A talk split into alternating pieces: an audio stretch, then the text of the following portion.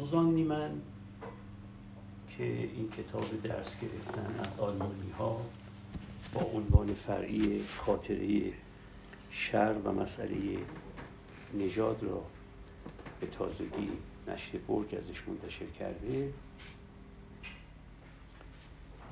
یک فیلسوف اخلاق و فیلسوف سیاسی بسیار معروف امریکاییه اگرچه سالهایی است که در آلمان زندگی می‌کنه و در دانشگاه های آلمان هم تدریس می‌کنه ولی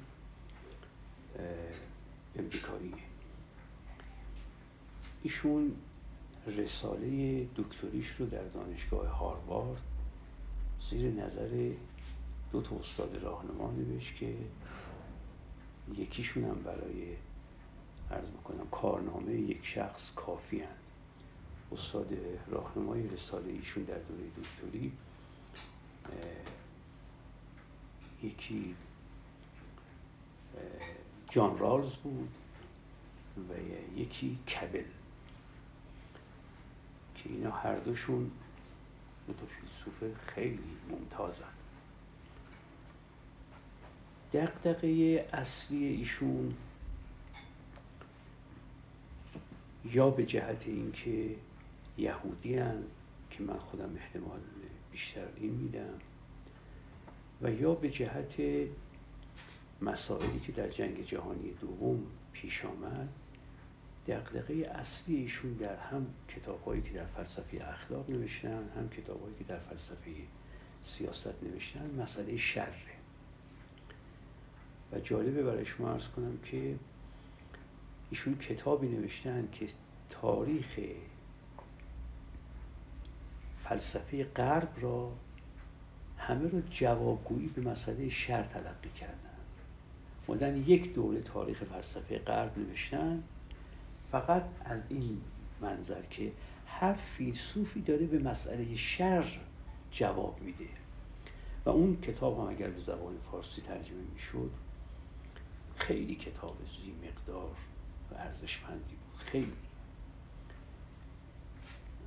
خیلیشون دقدقه شر رو داره. یهودیان اساسا به خاطر سابقه تاریخی که دارن خیلی نسبت به مسئله رنج و مسئله شر خیلی حساسن. بزرگترین متفکران یهودی شما اگر در همین دو قرن اخیر هم دقت بکنید دقدقهشون مسئله رنج و مسئله شر. و شاید به این لحاظ. شاید هم به لحاظ آنچه که در هولوکاست پیش آمد و در آشویتز پیش آمد و در جنگ جهانی دوم نسبت به یهودیان. و اینکه یک شری در فاصله ارز کنم که 1914 که جنگ جهانی اول شروع شد تا فاصله 1945 که جنگ جهانی دوم تمام شد خب یعنی در فاصله تقریبا سی سال یک شر به تمام معنا دامنگیر و به تمام معنا وسیع و عمیق کل دنیای متمدن رو در خودش فرو برد. در این کتاب ایشون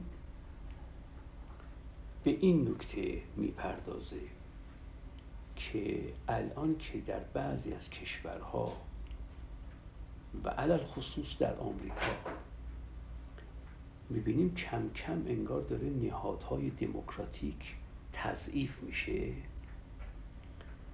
و انگار آهسته آهسته هم صدای پای نوعی سلطه سلطه شر از نو که با دموکراتیک شدن نظام ها جلوش گرفته شده بود داره با صدای پا شنیده میشه.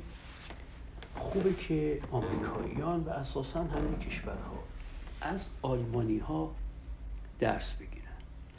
و ببینن که آلمانی ها با اینکه در کشورشون در جنگ جهانی دوم مسئله پیش آمد که میباید این کشور رو دستخوش نفرت می‌کرد و باید این کشور رو تکه تکه می‌کرد. ولی با این همه آلمانی ها خیلی خوب شروع کردن خودشون آشتی دادن با مسئله ارز کنم که یهود ستیزی و سامی ستیزی و آمدن علا رقم تلخترین خاطرهایی که از یکدیگر داشتند ولی کشور رو نگذاشتن متلاشی بشه دو قطبی بشه. و الا شکی نیست که بالاخره مردم آلمان یه تعداد عمدهشون نازی بودن یه تعدادشون هم ضد نازی بودن اونم تقابلی مثل تقابلی که تو جنگ جهانی دوم پیش اومد بین نازی ها و مخالفانشون. تمام این کتاب سعی در جهت اینه که چه درس هایی ما از آلمانی ها یاد بگیریم و نگذاریم کشورهامون دو قطبی بشه. شما توجه به این بکنید که از رو وقتی که روی کار آمد ترامپ جامعه آمریکا یک نوع دو قطبی شدن بی سابقه ای را که فقط سابقش رو میشه در جنگ های شمال و جنوب در قرن 19 هم دید که شمالی که مخالف بردهداری بود و جنوبی که موافق بردهداری بود. این الان پدید اومده. ایشون از این استقطاب جامعه از این دو قطبی شدن جامعه به نظرش میاد که ما می‌رسیم به باز قلبه شر در جوامع غربی. ما یک سلسله درس هایی از آلمانی ها میگه اینا رو ما باید روش دقت بکنیم که بتونیم آلمانی که اون مسئله رو داشت آلمانی که بعدش هم تقسیم شد به دو قسمت آلمان شرقی و آلمان غربی و اونم تقابل خیلی حاد کمونیسم و عرض می‌کنم سرمایهداری اونم نه در یک فاصله وسط یک شهر دیوار بکشن اون طرفش کمونیسم این طرفش سرمایه داری.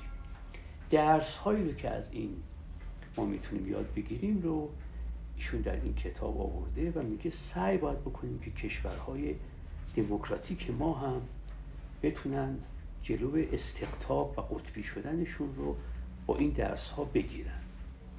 این نکته خیلی مهمیه و چون جامعه ما هم جامعه است به شدت قطبی شده من فکر می‌کنم این کتاب خواندنش بسیار برای ما امروزه ضروریه. و فقط نباید گفت مفیده اصلا ضروریه که اینا چجوری نگذاشتن جامعهشون دو قطبی